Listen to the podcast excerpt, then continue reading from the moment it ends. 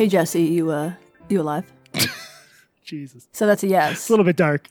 Yeah, I'm so alive. I heard you were going to kill yourself this week. Yeah, that was all the news on Twitter. I guess, briefly, I had a run-in with our favorite website, Defector. Well, I guess, okay, so I wrote about this in my newsletter. People can get the full lowdown there if they want. They might not. It's pretty ugly, but I got in a little bit of a tiff with a guy named Noah Kulwin. Oh, he's the one who is currently advocating for Chris Rufo. No spoilers. Okay. He's a Defector columnist. He has a podcast called Blowback. I listened to the first season of Blowback. I thought it was quite good. What they did... Wait, so he's a sports guy? No. He writes about like politics and stuff. Isn't Defector sports? Yeah, but politics too.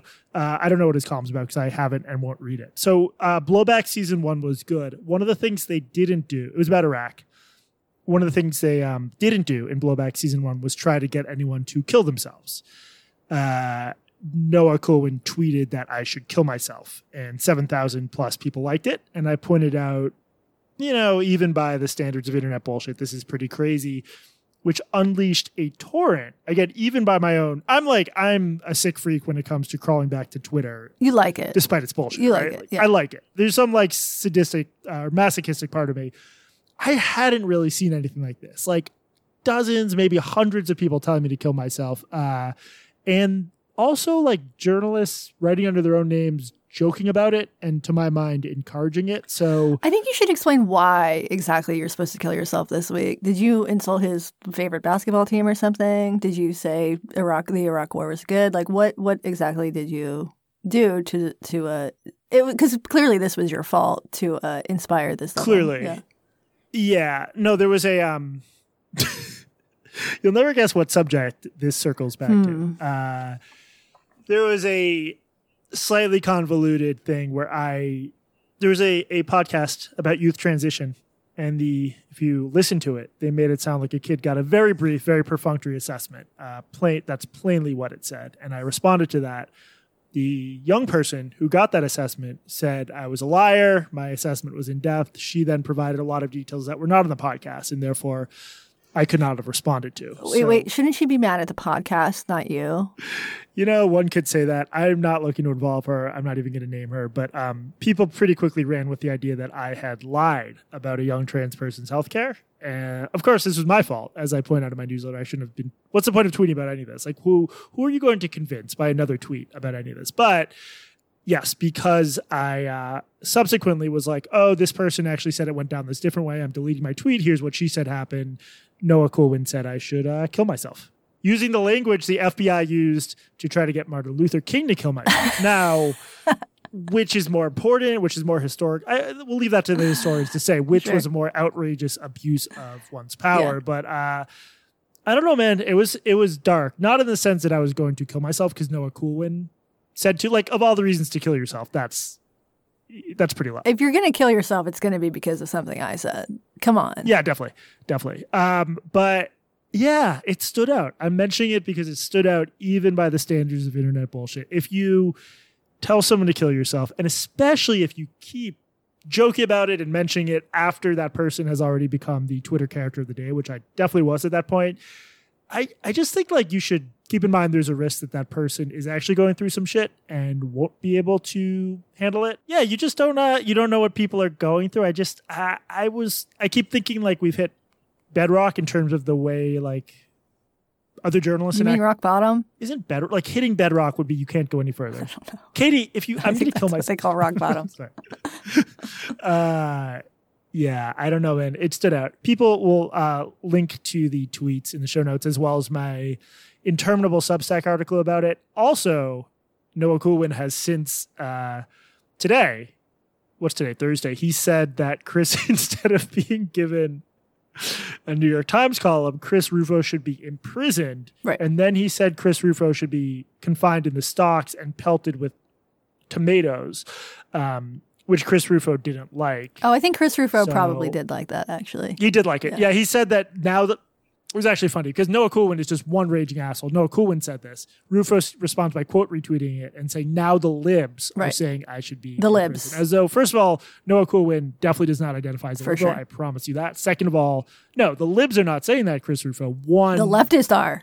One raging prick of a leftist is. Don't get it twisted. So, and the reason for this is because Chris Rufo has a column in the New York Times today about DEI, which of course is an offense punishable by law. I just like it. It's like, I don't know. It's pretty obvious what these fuckers would be in a very different setting where they had like actual power. Like what they would do. The sense I get is people like Noah, he was probably horribly bullied as a child, and I say this based on his appearance, and he has internalized that, and he has become a bully. He's a cry bully. I mean, that's part of it, but they're also like, they're just authoritarian thugs, or they would be if they had any power. Right. It's like a personality, the personality type that, in a very different setting, roams the countryside trying to steal peasants' lands for the revolution. Like shit, like, you know what I mean? Like shit that he'll never get to do because it's America, but like they're fucking thugs. And I remain grateful that it also goes back to the Gawker style, which is very ugly and sanctimonious and bullying. And, you know, Noah is a relatively successful guy. The podcast is doing well, but like overall, that crew has a lot less power than they used to, which is good. Well, Jesse, I'm personally torn on the question of whether or not you should kill yourself, because there are financial benefits to me, frankly, either way. You staying alive has some benefit. You dying also has maybe even more benefit. This is the nicest thing anyone's ever said to me. But I do think, like you think that if you actually killed yourself, these people would feel bad. I don't think so. I think they would be thrilled. And I think the only way to find out what the result would be for you to either actually kill yourself, but in that case, I wouldn't be able to crow to you that I was right, or fake your own death. Huh. Okay. Yeah. I think that's think about it. I think the healthiest thing for me to do after this past few days is to lean into this Twitter stuff and think about it more and pay more attention to it and just like really make my life going head to head with fucking Noah Kulwin, who's calling for Chris Rufo to be pelted with tomatoes. I think this is healthy. Look, there's a lioness on the loose in Berlin. We can fake this pretty easily. That's what the liberal media wants us to think. Katie, what is the name of this very much non-suicidal podcast? This is Blocked and Reported, and I'm Katie Herzog. And I'm Jesse Singel. And today we're going to discuss the children who I personally strongly believe should kill themselves. Likely to be our future. No? Oh, sorry. Specifically, we're going to discuss the question of how they are set to be taught about African-American history and slavery in Florida, America's Wang. But we're also going to talk about media coverage of that debate and whether or not it has sort of past our past muster. In addition, Katie, you're going to talk to me about X. X going to give it to you. X. But before that, you had something else you want to mention? Yeah. So before we get to the meat today, I want to offer a little bit of a recommendation. So last week, I heard from a writer and reporter named David Joseph Volodzko. I wasn't familiar with him until I heard from him, but he was a new hire at the Seattle Times. He got hired as a columnist and as a member of the editorial board. He's got an impressive resume. So he's been doing journalism for 15 years, mostly in Asia. So he's lived in Japan, South Korea, China, Nepal, India, Israel, among other places. He also reported from Ukraine after the Russian invasion, and he's published a lot of different places. So he's a real reporter, unlike a couple of podcasters. Okay, so David, until recently, he was living in rural Georgia with his wife and daughter, and then he gets this job offer from the Seattle Times. So he moves from there, where it's very cheap, to here, where it's very expensive, to take this job. And he used his first column in the paper to write about Seattle's infamous Lenin statue. Do you know about the statue? No, I assume this is John Lennon, the beloved assassinated Beatle, right? Yes. Hugely controversial. Everybody here likes Paul better. No, it's this 16-foot-tall bronze statue in the Fremont neighborhood. It was brought here by a guy who supposedly found it in a scrapyard after the dissolution of the USSR. And he bought it, and he brought it to Seattle and put it up. It's always been controversial, so some people like it, some people hate it. The Fremont neighborhood is sort of prided itself for being quirky, so people like dress it up for Halloween, put tutus on it, shit like that. There have been various attempts to get it taken down, but it's on private property, so there's not much the government or anyone can do about it. So David has written about communism for much of his career, and his first column, it was titled Dear Fremont, we need to talk about Lenin and your statue of the genocidal tyrant. And in that piece, he talked about his grandparents who were refugees and his grandfather, his other grandfather who was a Nazi hunter. He was hunted by Nazis himself. And the conclusion of the column was basically like, the statue is gross. It's in poor taste. Lenin was a murderer. But it shouldn't come down by diktat. It should only come down if the community decides that it should come down. So that was the proletariat rises up and decides to tear it down. Right, yeah. Right. So the column itself, it did generate some heat, but this is something that he's not the first person to write about this. The statue's been there since the 90s, like nothing particularly out of the ordinary for this column. It got some positive responses.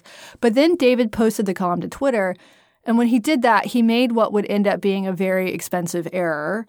So he compared Lenin to Hitler. The tweet said, "In fact, while Hitler has become the great symbol of evil in history books, he too was less evil than Lenin because Hitler only targeted people he personally believed were harmful to society, whereas Lenin targeted even those he himself didn't believe were harmful in any way."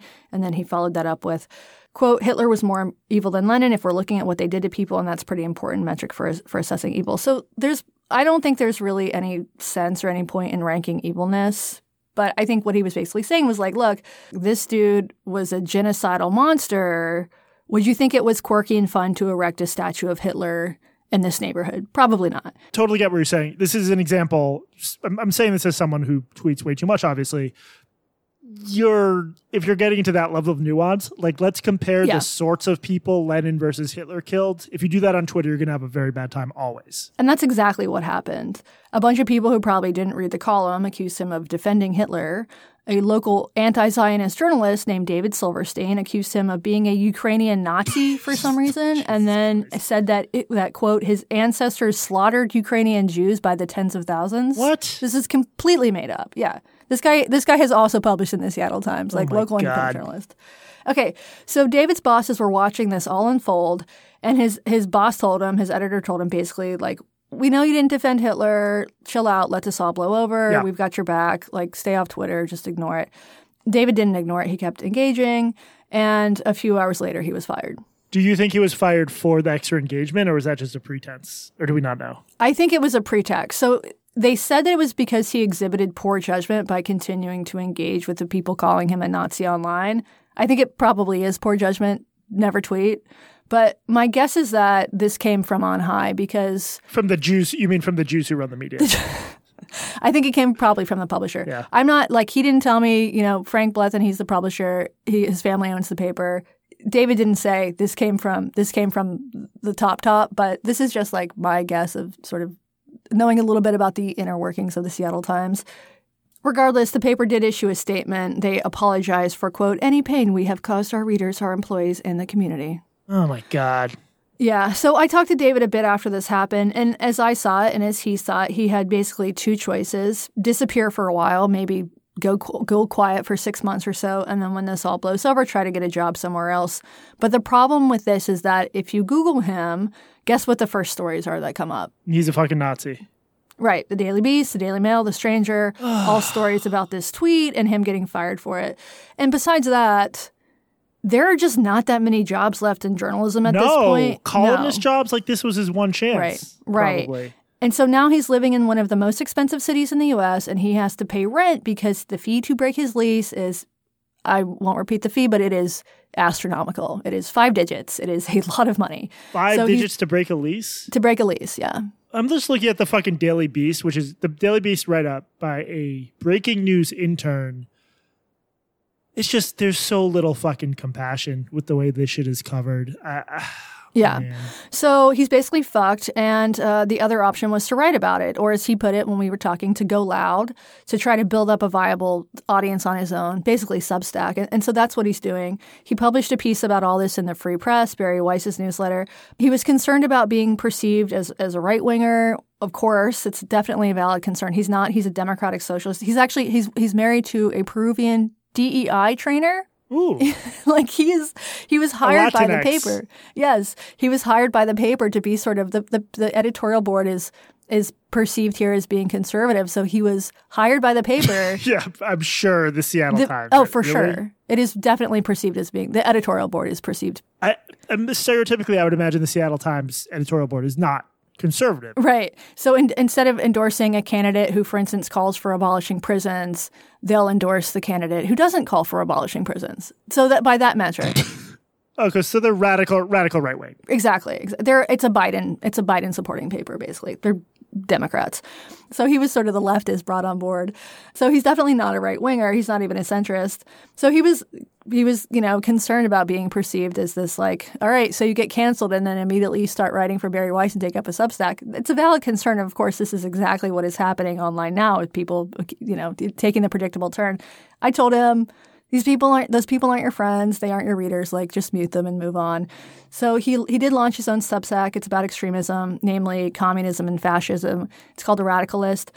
I subscribed yesterday, and I hope our listeners will check it out and maybe support David because he's really not getting support in Seattle, at least on Twitter. As an example of this, so after the column came out, he tweeted that he and his wife were out for drinks at a bar, and they were like sitting at the bar chatting with the bartender. And he was discussing this Lenin column that he wrote. And the bartender said that he read it, that he was a communist, that he loves Lenin, and he asked him to leave. Oh, my God. And, right, this would seem unbelievable in any other city. I fully believe it. He also told me the name of the bar. I won't repeat it, but it's very ironic. And the replies to this are just, they're fucking gross. They're so gross. It's like tankies and Marxists and people whose historical knowledge begins and ends with a Che t-shirt being like, hell yeah, what's the name of the bar? I'll go leave it to... Honestly, some of the worst people online. Like, I know Nazis are bad. Nazis are horrible. I hate Nazis. Nazis want me to die. But in terms of sheer, there's something about tankies that I gotta say, just like... something... I can't explain it. Tankies are the fucking worst. Especially tankies... with the anime avatars, which a lot of them have. Should we rank, like, let's say, like, Noah Kulwin, tankies, and Hitler? Noah Kulwip? Kulwip. Tankies. I think that's the order. Fan art possibility. I don't want to rank which genocidal regimes were the most evil, because I hear that could get you in trouble. Noah definitely. But it's Noah Kulwin. So it's been really gross to watch this, and especially to watch Seattle locals, like, crowing about getting this guy fired. As I told David, Seattle is the prettiest city with the ugliest people. I gotta say, I don't know the details. I don't know how much he was tweeting. Maybe it was a lot. It's just a little bit disgusting that the Seattle Times would do that to someone they hired, knowing what he gave up to come out there and how much they're fucking him over. They could, I don't know. I'm guessing if we knew the details, they could have given him like one more warning, like you have to stop tweeting, your job is in jeopardy, and that they didn't do that. They didn't give him any warning. It's really disgusting.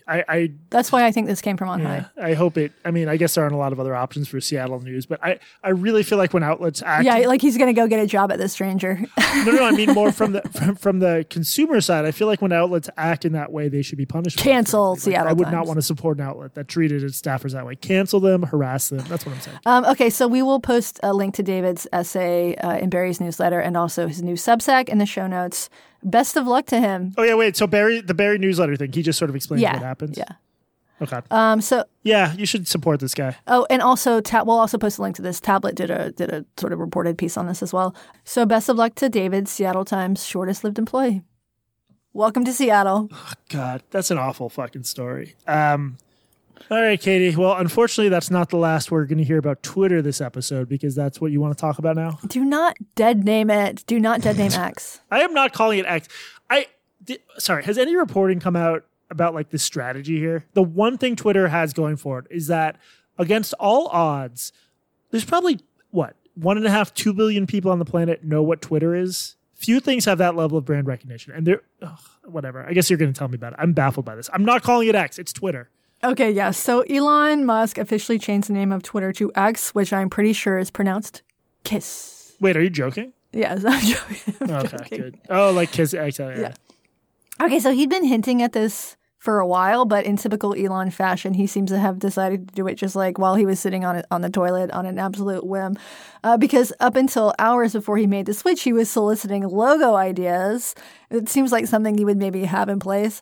And the logo he actually chose was a Unicode character. I looked up what Unicode is. It's some kind of standardized computer thingamajiggy. And yes, that is the technical term. The point is, this was slapdash, as was changing the name on the building because he didn't get a permit for the heavy machinery required to take down the old letters and put up the new one. The police briefly stopped it. And the question is why he would do this. And I think the answer is because he's capricious and impulsive and he likes the letter X. Yeah, it seems okay. I'm not surprised.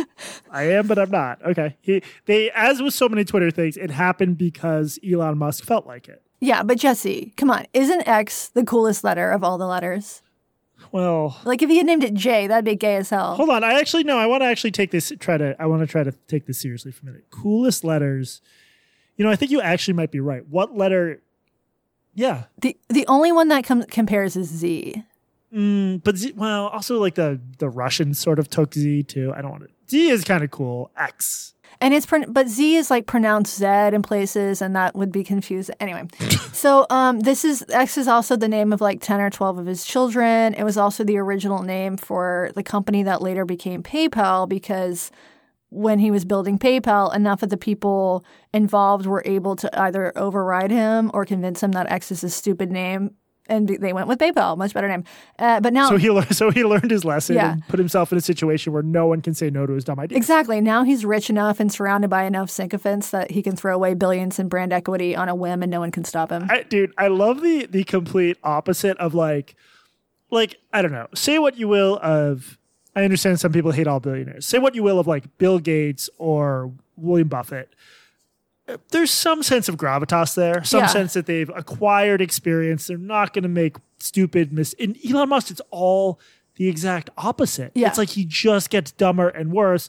Also, people should listen to PJ Vote's new podcast, which has an episode on this. Search Engine, yeah, very good. Warren Buffett never tweets. Bill Gates never tweets. I mean, Bill Gates is injecting children with microchips to control their brains and bodies, and also making us eat bugs. But other than that, lots of gravitas. So Elon is not only rebranding the company, he's also expanding it, or he's trying to. So he apparently wants Twitter, because I will never call it X. We will dead name on this show. He wants it to be some kind of super app that will be like Twitter, Facebook, Substack, YouTube, PayPal, Amazon, TikTok, and WhatsApp all combined into one thing. So Axios interviewed Walter Isaacson. He has a book coming out about Musk in September. And he said he's been thinking about this for a long time. Isaacson said, quote, he said it can be $1 trillion company easily. And then he said, this is an idea he has thought about for 25 years, a financial platform that helps anyone profit from creating content. So he wants it to be basically WeChat, which is this super app in China. But there are a couple problems with this plan. So for one, WeChat is in China. It has the support of the Chinese government, which also owns something called special management shares in WeChat's parent company. So they don't have free market competition the way that we do here. So WeChat isn't competing against Twitter, Facebook, Substack, YouTube, PayPal, Venmo, Zelle, Amazon, WhatsApp, your bank. That's a giant hurdle. And the second is that Musk himself, like, he is a hugely polarizing figure, in large part because of what he has done to Twitter. Now, if the app were good enough, that might not matter, but nothing he has done at Twitter inspires confidence, at least in me. Like, I think that it's good that he brought back some of the people who were unfairly banned, people like Meghan Murphy, whose big crime was saying men aren't women. But, I'll credit him for that. But as a user, Twitter is objectively a worse product than it was before he took over. And I'm not talking about the content here, which I also think has gotten worse, but just the product. Like, let's just look at that for a second. Just a few of the recent decisions that he's made. So it used to be that anyone could look at Twitter. You didn't have to have an account. You didn't have to log in. You just could go to anyone's page and you could see their tweets. Now, if you do this, you will be prompted to log in. And if you don't have a login, you can't access the site. And in a way, I'm glad about this because now my wife can't check in on my tweets. But still, why would you do this? Like, what is the point of making your product less accessible? Does this make any sense to you? No, for some reason on my phone, sometimes it still lets me view it. I assume the theory is that this will convince people to sign up for accounts, I don't think it will. But it removes, right, the whole reason we have Twitter accounts is because the tweets are public and can be used to bring us attention and hopefully money and stuff. But yeah, if random people can't read the tweets, what's the point? Yeah, and so he also made it so that you can't embed tweets in an article on Substack. I'm not sure what other platforms, if any, he's done this to, but... No, wait, you can still do that with Substack. No, you fucking cannot. Hold on, sorry. I published something yesterday. Let me double check. I'm 100% sure it did not have a tweet embedded in it. Oh, shit, you're right. Yeah. I know, I'm right. I do the fucking notes, dude. You really can't. No. You really can't. That's so fucking stupid. It's so stupid. I thought you were just being a hysterical woman and overreacting, but you were totally right. No. And here's, this isn't going to make a lot of sense to people who don't spend time publishing on any platform, but this is actually a very big problem because, like, it used to be, if I wanted to share, or let's say it's a minor problem, it's not a huge problem. It's a problem. No, this is the big problem. Okay, so if I wanted to, so I do the notes for the show, which is why they've gotten worse lately. And it used to be that if we wanted to share someone's tweet, I could just press a link, get the link to the tweet, put it in there, and it would like unfurl so you could see the actual tweet. So now I only do it if I absolutely have to, because instead of just pasting the link, I have to take a screenshot of the tweet, then upload it to Substack, then change the size so it doesn't look as shitty, and it doesn't look good. And I could just like include the link itself, but I don't do that either because unless you have a Twitter account, that link's going to be dead because Elon made it so that you have to have a Twitter account to see the tweets. So it's just, and he did this because he like got in a bitch fight with Substack because they started a thing called Notes, which is like a social media thing. It is just like he wants fewer people to see the content on his app. It makes no sense. This is really annoying as someone who uses Substack even more than you do. Yeah, it's annoying. And it's also very weird that you didn't know this. Well, wait, when did it happen? It happened when he got in the bitch fight with Substack like 2 months ago. No, what happened during the bitch fight, I thought, was Twitter wouldn't unfurl those links on Twitter. That's also true. I feel like this is newer. No, this has happened at the same time. I feel like this is newer. It's not. Oh, man. Can we, while we're talking about your... Can we publicly ask people about the AI images while we're talking about your takeover of the notes? Are you not ready for that conversation? No, we can All right. You ready for this? Are you sure you're ready for this? Yeah, let's do it. I have nothing to hide. Okay. You know what? I'm going to be honest. Why don't you explain it first go ahead. Yeah. Since Katie I'm now addressing the listeners, quote unquote. Since Katie took over the notes, she no longer pulls images from Getty Images. Right. She does these grotesque AI creations, and you can do really cool stuff. Which program do you use? It's in Substack. I don't do it. This is not like outside. Like it's like built into Substack. Substack has an AI. You are. Oh my God. You are so. You don't even know what your own platform. Wait, so you're not even using like Mid Journey or some shit? No, I'm using the Substack AI generator. Is that actually a thing? Yes, dude. Oh, my God. You are on Substack. You have a newsletter. How do you not know this? Okay, but the thing is, the images are really weird, and they don't even like... Yeah. I know, but so on the subreddit, it looks like someone posted about it, and I was curious if people are going to notice. And there was... we could use some feedback, and I feel like I'm stacking the deck here by expressing my opinions. No. So we can't use any feedback. You're going to keep doing... Instead of ones where we could just pull a Getty image of like an actual person featured. Why would we pull a Getty image when we can have an image artisanally crafted by our house AI bots? Why would we do that? Okay, just describe for me the last premium episode. Just click on it for a minute. Premium. Rebecca Jones and Josh Fox are a match made in heaven. These are two real-life people with photos of them. Describe the image that the AI generated for us, honestly. It is an image of Josh Fox and Rebecca Jones. No, it's Josh Fox if someone drew a horrific cartoon visage over his face, and it's Rebecca, like a super Brazilian Rebecca Jones who had way too much stuff injected in her lips, and she looks like she looks like a monkey, basically. Like a monkey Rebecca Jones hybrid. She's whistleblowing. That's just at the level of the way an image is assembled. My brain cannot process it. There's too much going on. This is the future, Jesse. And if you can't handle it, you need to get with the times. The images are fine. I definitely cannot handle the future. All right. Well, feedback to Blocked and Reported podcast at gmail.com. Everybody's feedback will be noted and immediately discarded. Okay. So back to Twitter. I can't believe you didn't know that the Substack doesn't have an AI generator or that you can't embed tweets. That it does, yes. You mean? Or that you can't embed tweets. What have you been doing with your time? I swear the Twitter thing's new. It's not new. It's been like this since I took over the notes. It has been like this. Huh. You can still embed YouTube. You can embed Instagram, everything else except for Twitter. This fucker, like Elon just ruined everything, man. And it's like it's like him doing a shitty job on Twitter has collateral damage on other better platforms like Substack. That's what I hate about it. Right. And he wants his new app to be to also be like the Substack. Okay, so the last thing I want to complain about is that you can't DM people who aren't following you unless you're paying for Twitter Blue. And as a journalist, that sucks. Like, Twitter DMs were one of the most functional aspects of the sites because that's a way to reach out to people who you otherwise you don't even oftentimes you don't even have their name. It was a really important function, and Elon just broke it. I mean, I guess he's trying to get people to pay for Twitter Blue so that you can have that function, but why would anyone pay for a product that is objectively worse than it was when it was free? I don't get the thinking there. And people, when I complain about this, people are always just like, pay the money, pay the money, pay the money. And like, no, I like as a consumer, this isn't even ideological. As a consumer, this was if Twitter was free a year ago. And it was better. Why would I pay now? Why would I pay now that he's made it worse? It doesn't, like, that's not how my brain works. I'm not going to do it.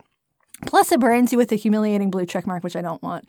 So, yeah, maybe he will pull off creating the, you know, Facebook, Twitter, PayPal, YouTube, TikTok, WhatsApp, WeChat, super app of his dreams. And it'll be so amazing that we'll all be zinging and whatever this time next year. But I am, like, very skeptical that he'll be able to pull this off. He can't even get permits to pull the sign off of his building. It's not good. And X itself, like, it's so dark. What do you think about the new branding? It's awful. Everything looks like garbage. It's just, it's stupid. I don't get the sense he has fewer fans than he did, but he should because he's proving himself just very incompetent. The X looks like, the new logo looks like the label on a bottle of cologne that someone would wear to a goth club. Yeah, I guess that's accurate. I think that's accurate. I think that if he was going to go in that direction, this like he wants it to be this like edgy, dark thing, he should have just fully leaned in and just called it Hellsite. Absolutely. Just go full heel. Yeah, totally. With a little devil as the logo. I like that, Katie. That's a good idea. Yeah, and then that could be like when he has the super app, it could be like Hellbank, Hellbook, you know? Just really lean into it. Can we move on so I can give a quick update on the Noah Kulwin situation, which is rapidly developing? Oh, it's still going on, yes. So things are going to calm down because Glenn Greenwald has chimed in. Oh, thank God. We got the big guns here. He quote retweeted it. Criticizing him. This is the same DNC left influencer who publicly told Jesse Singel to kill himself, now urging Chris Rufo's imprisonment. This happens because their politics are utterly banal. They vote Dem like they're told, and that's it. So spewing childish tripe is how they feel radical. I guess let's just let them fight it out and continue the podcast. The thing about this is that Noah's gonna love it. He is loving it. He's just like, and Chris is gonna love it. He's sort of subtly doing what he complains others do and make himself the victim. He says a lot of people have called him a kike since Chris Rufo tweeted about it, which wouldn't surprise me. Yeah. But he's also tweeting a lot about. So he's more immune to this stuff than I am. So we will leave Twitter to the likes of, or sorry, X to the likes of Noah Kulwin. I'm sure that Noah is very popular on Blue Sky. Okay, Katie, should we do housekeeping real quick? Let's do it. All right. We're a podcast. We have these like really weird, nightmarish AI images. I apologize about that. It's not my fault. They're cool. Look, they're the future. And honestly, they're cool, man. I think it looks like Rebecca Jones. I do. If she got stung by a bee, that's what she would look like if she was allergic. It's more like if she got, I don't know about stung by a bee. It's more like she got like Brazilian butt lift, but in her mouth. Mm-hmm. People really liked the one of Angela Lansbury. I had a really great AI image for that. That was one of the least bad ones. This was, she's the Murder, She Wrote woman, and we did Mueller, She Wrote as our headline. Yeah, that's because it's recognizable as her. She looks a little bit weird. Her eyes are only slightly crossed. She looks a little weird and like angry and menacing, but not. It's recognizably her. If you're a little, if this, and she's wearing Beats by Dre. She is. If this little project of yours with the AI images generated more stuff like that, there'd be no complaints. We wouldn't have gotten tens of thousands of complaints. Look, AI is the future, people. You are resisting it. I see what you're doing. You're sucking up to AI because you know that any day now, singularity. Stop resisting. Okay. BlockedandReported.org is a website you can go to. There you can find links to our merch. Our merch is just... Great AI images. The merch is selling at a rate of, was it $1.25 or $1.3 million of revenue a day? I forget. It was up there. We did, I will say, It's not quadruple. What's the one after quadruple? 5 times? Quintuple. We did quintuple our earnings last month. From $1 to $5. You can also sign up to become a premium subscriber where for just $5 a month and up, you get at least, well, it's not at least, it is 3 extra episodes a month. Our last one was really good. It was Katie actually teaching me some stuff I didn't know about a guy named Josh Fox. He's doing a documentary on a lass named Rebecca Jones. And despite the image, it was a good episode. What other housekeeping stuff do we have to do? Did you mention the primo? I literally just did $5 a month, folks. Are you high Great again? Deal. This is actually, okay, I'm going to be serious for a minute. This is the best way to support the show. We really, like, if people don't pay for it, we're not going to keep doing it. We can't keep doing it because we'll have to go get real jobs. So please, if you want this show to continue, if you want to have it in your inbox and in your ears every week, please support us. If we don't double our paid subscribers by tomorrow, I'm going to take the job I was offered at Seattle Times. My first column will be about whether Che Guevara was worse than Hitler. Okay. I guess that's it. Oh, blockedandreported.reddit.com for all your subreddit needs. Katie, let's talk about race. Great. Okay, so there's been a surge of headlines in the U.S. lately about some recently approved Florida education standards for the teaching of African American history. I have found this to be a very confusing, very depressing story to follow. It has helped me realize just how screwed we are when it comes to trusting mainstream outlets to give us accurate information. So I'm just at a point where when it comes to stories where I enter with little pre-existing knowledge, I feel totally lost, and I hate that feeling. Okay, so let's back up briefly. We've talked a little bit about the CRT debate, but it's very insufferable, and it's often about language games and people sort of shrieking at the top of their lungs without much substantive conversation. Do you sort of agree with that, I take it? Yeah, I do. CRT is one of those terms like Nazi or groomer that have expanded to encompass things outside of the initial definition. Chris Rufo, in fact, was very explicit that this was his project. Yeah. And people sort of tend to lean on the definition that fits their purposes. So you'll hear people say, like, CRT isn't taught in schools, which is true. Like, nobody's teaching Derek Bell into, like, third graders. Yeah. However, it is true that the principles of critical race theory or anti-racism have been incorporated into various pedagogical practices. So people really do seem to talk, almost speaking different languages when it comes to this debate. Yeah, and we've talked about Florida's so-called Don't Say Gay bill. I think we talked about how, like, that was a little bit misleading, the Don't Say Gay language, but it was, like, also written in such a dumb, vague way that it's clearly going to have chilling effects. And I think it is yeah. having a chilling effect. Yeah, that has been proven to be true. Whenever I've looked at one of these conservative laws attempting to change the way race is discussed, like, the quote-unquote best of them merely re-outlaw stuff that's already illegal. Like, you can't force kids to sort of adopt a creed they don't hold. The worst ones tend to be written so vaguely that they're just going to cause damage. And this is also politicized. This is part of a Republican war on wokeness that is often not very focused or intelligent. But one thing I've noticed is that whenever I look into one of these specific laws and how they're covered by mainstream outlets just can't stop doing a really piss-poor job with this. Okay, so were there other examples besides the Don't Say Gay bill in Florida? Yeah, let me get through this one quick because it was a while ago, but I think it like really captured this stuff. In the fall of 2021, Slate, Esquire, The Hill, Scientific American, probably other outlets, all reported that a bill pending in the Wisconsin legislature would have horrible effects on the state's ability to teach kids about crucial social justice concepts. So here's how Scientific American, which of course is the first place I go for any sort of race commentary, here's how they put it. A bill passed by the Wisconsin Assembly, for instance, bans any books, educational materials, or classroom discussions that include terms like racial prejudice, patriarchy, structural inequality, intersectionality, or, ironically, critical self-reflection. With this in place, it is hard to see how the civil rights movement, women's suffrage, or any number of events in American history could be discussed at all, let alone with depth.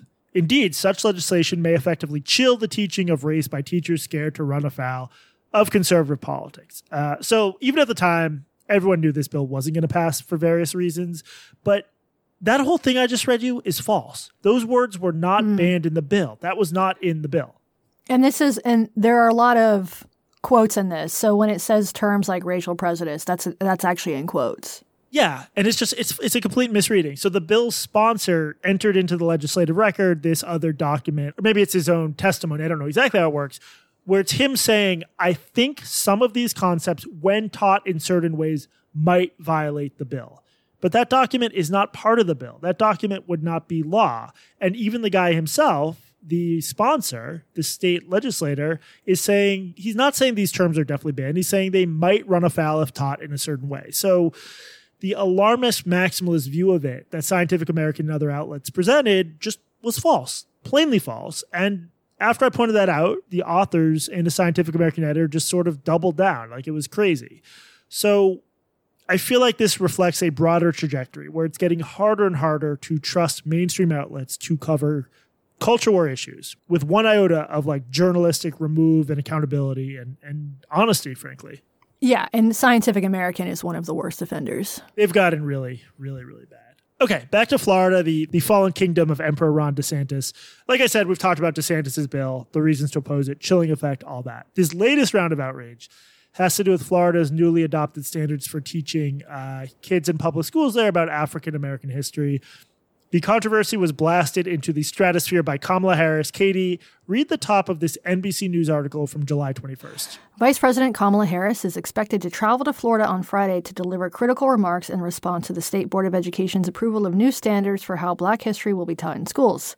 The trip to Jacksonville will highlight efforts to, quote, protect fundamental freedoms, specifically the freedom to learn and teach America's full and true history, a White House official said in an announcement first shared with NBC News.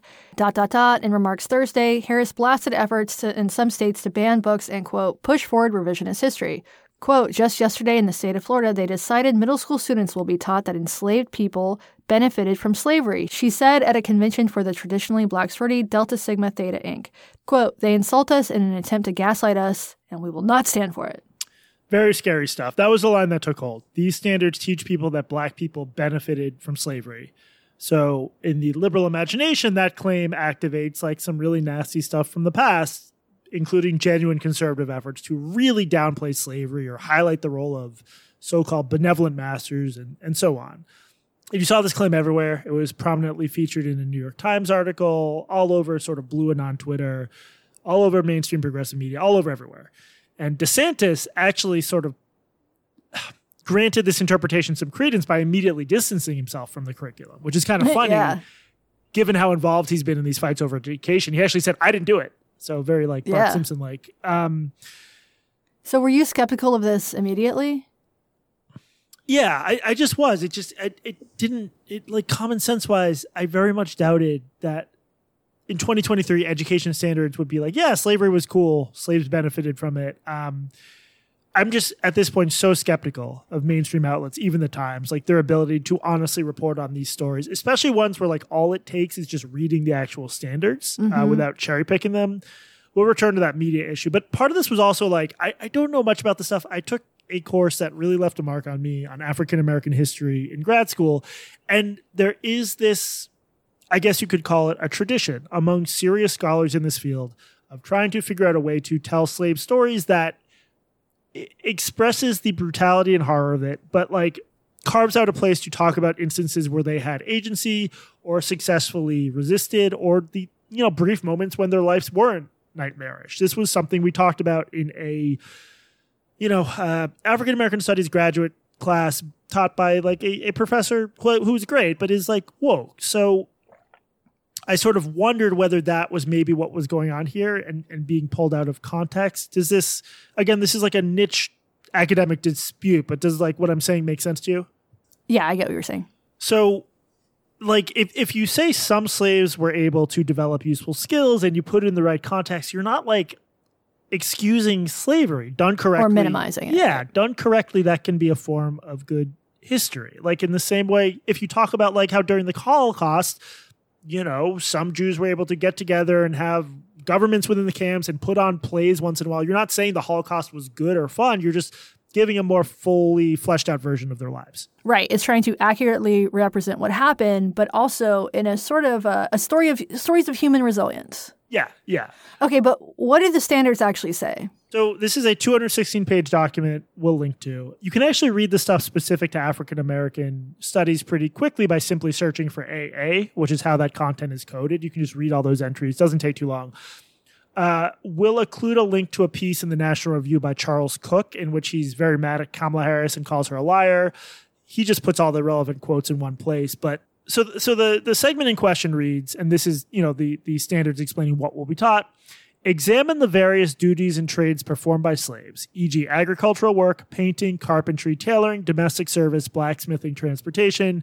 Benchmark clarifications. Clarification 1.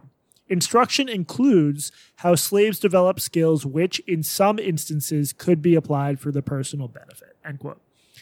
As written, it does seem as though this section of the curriculum is more about simply explaining the day-to-day life of slaves and the different roles they had, and probably the hierarchy, where the slaves who worked in the field were sort of worse off, with this clarifying point that in some instances they could personally benefit from them. So this, in a 216-page document, I don't think it makes sense to freak out about this. What do you think? Yeah, I mean, this seems like a much more nuanced statement than Kamala Harris saying they're trying to teach that slavery was good, or whatever she said.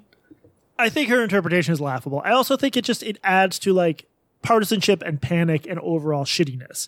That being said, I also recognize that because I know so little about this area, I should really defer to experts and see what they thought.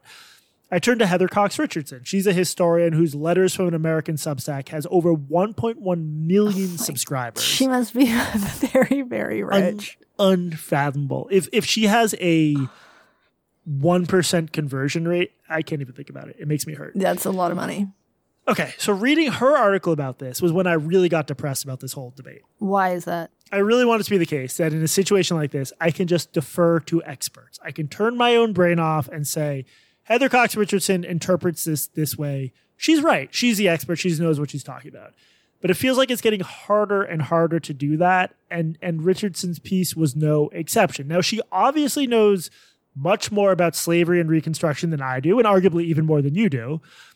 But the problem is I just flipped between her Substack post and the actual standards, and I could see she was just exaggerating or distorting almost everything. Like, you don't need to be an expert on African-American history or the history of Reconstruction.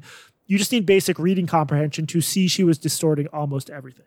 Okay, so give me an example of that. So for one thing, she repeatedly claims that the standards, like, disappear the role of black people in their own liberation. That it only focuses on white people, or overwhelmingly focuses on white abolitionists. But here's how the standards read. Quote, evaluate various abolitionist movements that continuously push to end slavery. Benchmark clarifications. Clarification 1. Instruction includes the Society of Friends, Quakers, and their efforts to end slavery throughout the United States. Clarification 2. Instruction includes writings by Africans living in the United States and their effect on the abolitionist movement, e.g. Sojourner Truth, Frederick Douglass, William Wells Brown, David Walker, Martin Delaney. Every single named writer in this section is African-American. Do you think there's any way you could read this and then say they only focus on white reformers and abolitionists? Are they black, Jesse, or are they politically black? Richardson also writes, quote, in this account, meaning in the standards, once slavery arrived in the U.S., it was much like any other kind of service work. Slaves performed, quote, various duties and trades, agricultural work, painting, blah, blah, blah. And in the end, it was white reformers who ended it. I don't understand where she's getting any of this. Like, of course you can explain exactly what slaves did without treating it as any other kind of service work, but there's just no sign the standards do that. I hate to say this, it feels like she's making it up. Of course the standards aren't saying this is like any other job. That's the whole point of calling it slavery and describing what slavery is. Again, the white reformers ended it. No, the standards talk plenty about the black intellectuals who really helped propel abolitionism. Over and over, she critiques the standards on grounds that just don't apply. She writes that, quote, black enslavement was not the same as indentured servitude, except perhaps in the earliest years of the Chesapeake settlements, blah, blah, blah. But the standards themselves note this, quote, instruction includes the comparative treatment of indentured servants of European and African extraction, and, quote, instruction includes the transition from an indentured to a slave-based economy, end quote. So the standards appear to, like, again, all we have is a zoomed out description of what's supposed to be taught, but the standards appear sensitive both to the differences in how black and white indentured servants were treated and the differences between indentured servitude and slavery. Okay, I have more on this. I don't want to ramble on forever. Folks should just read her post and then compare it to the actual document. I found it really depressing because I'd like to be able to trust someone like that. Okay, so did any of her critiques seem fair or accurate? This is where it gets a little bit more subtle and hard for me to judge as a non-expert. It could be the curriculum doesn't spend enough time on Reconstruction. I can see that argument. I feel like I didn't learn nearly enough about it growing up. That's part of the reason this grad school course left a mark on me. But that's a much more tricky subjective question. And it's miles away from, and much lower temperature than, Richardson's claim that this is a ridiculous whitewashing standard that basically treats slavery like any other kind of work. And to be honest, as far as I can tell, most of her complaints are just based on badly misreading or exaggerating the standards, and that drove me crazy given what a respected and frequently read public intellectual she is. Okay, did you find reasonable or true critiques anywhere? Yeah, so there is this language in the standards from the Reconstruction and Beyond period, which reads, quote, instruction includes acts of violence perpetrated against and by African Americans, but is not limited to, and then it mentions things like Tulsa, a Washington, D.C. race riot, blah, blah, blah. So I can understand the critique of why are you talking about violence perpetrated against and by African Americans when African Americans were horribly oppressed during this period? They were being lynched. That's reasonable. The counterpoint is that if you actually want to capture the chaos of the era, you probably should include the fact that black people sometimes fought back with violence as they were justified in doing. So it would just depend on how it was actually taught. And then there's this sort of higher level expert critique about how the curriculum subtly distorts things in a right wing way. So subtly that even college educated adults might not notice it. Mm-hmm. I'm not sure how I feel about a critique that really comes down to you won't know what's wrong with this curriculum or how it distorts history unless you're basically an expert in this period. You get what I'm saying? Yeah. I have zero doubt that Florida would teach about slavery and oppressive periods in American history the same way Massachusetts would. But I just think this is shifting the goalposts. If folks had started by saying, these standards are a little bit off, they don't quite emphasize the brutality of slavery enough, they sort of make it out like slavery was too easily resolved, blah, blah, blah. But that isn't what happened. People lost their shit because they hate Ron DeSantis and they said silly and hysterical and wrong things. And I feel like in the long run, it just gives Republicans an easy victory because they can accurately point out that what Kamala Harris is saying is crazy. Does that make sense to you? Yeah, you're totally right about this. This is an easy win for Republicans. And as an example of that, so Jeremy Redfern, he's the press secretary for Ron DeSantis. He tweeted this. Remember when Florida wouldn't allow that AP African American Studies course because it focused too much on CRT and not enough on history and the White House lost its mind? Well, here's one. And so this is referring to a story from, I believe it was earlier this year when there was a conflict over teaching AP Black history in Florida schools. And he continues, well, here is one of the standards considered essential knowledge. He has a screenshot of this. This is from the College Board. Let me just read you this. And the College Board is the giant company that runs right. The AP curriculum. So it reads, in addition to agricultural work, enslaved people learned specialized trades and worked as painters, carpenters, tailors, musicians, and healers in the North and South. Once free, American-Americans, that must be a typo. That's got to be African-Americans. Yeah, African-Americans use these skills to provide for themselves and others. So the exact same thing. It's the same shit. It's the same shit. So this was considered essential knowledge during this fight over the AP curriculum when liberals were trying to get this in schools. And now this is considered ahistorical racism. So yeah, it's an own goal to focus on that.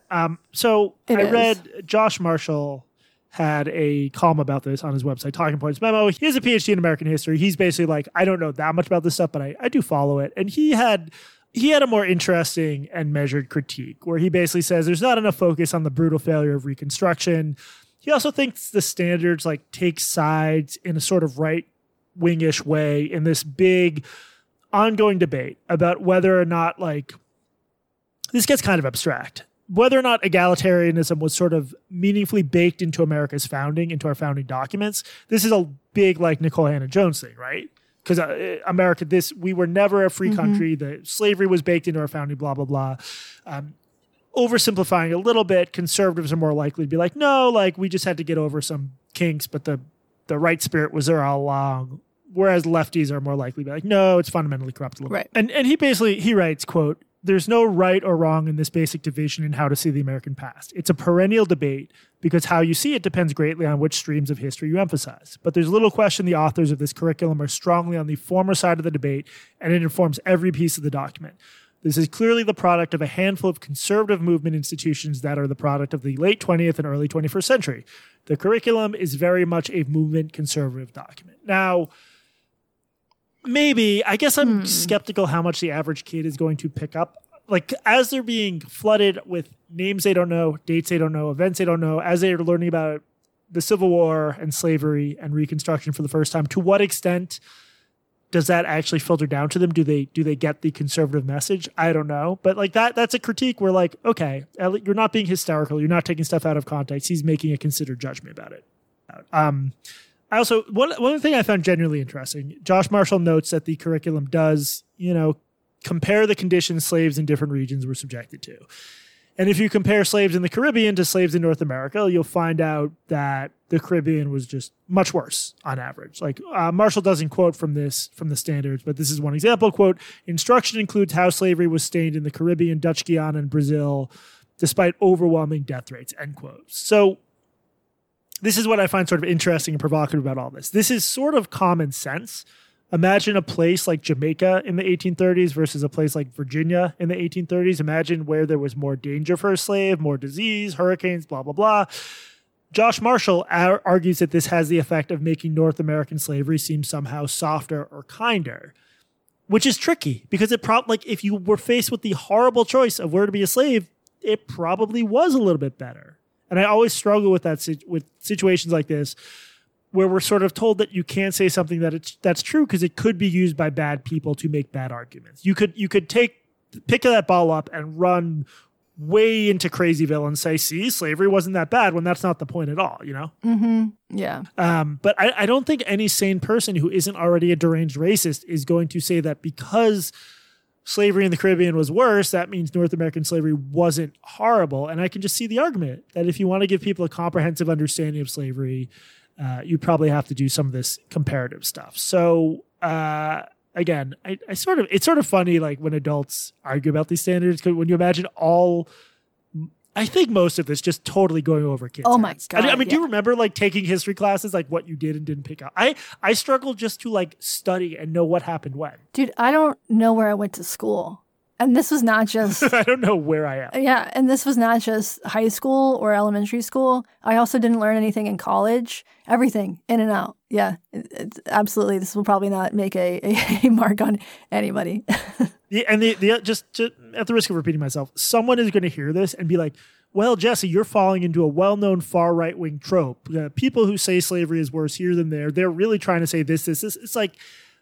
I know, but if you need to know about the trope to even pick up on that, and if it's based on a true thing that will be presented briefly to children, I don't know, man. A lot of this is just like using this stuff as a political football, which the right totally does too.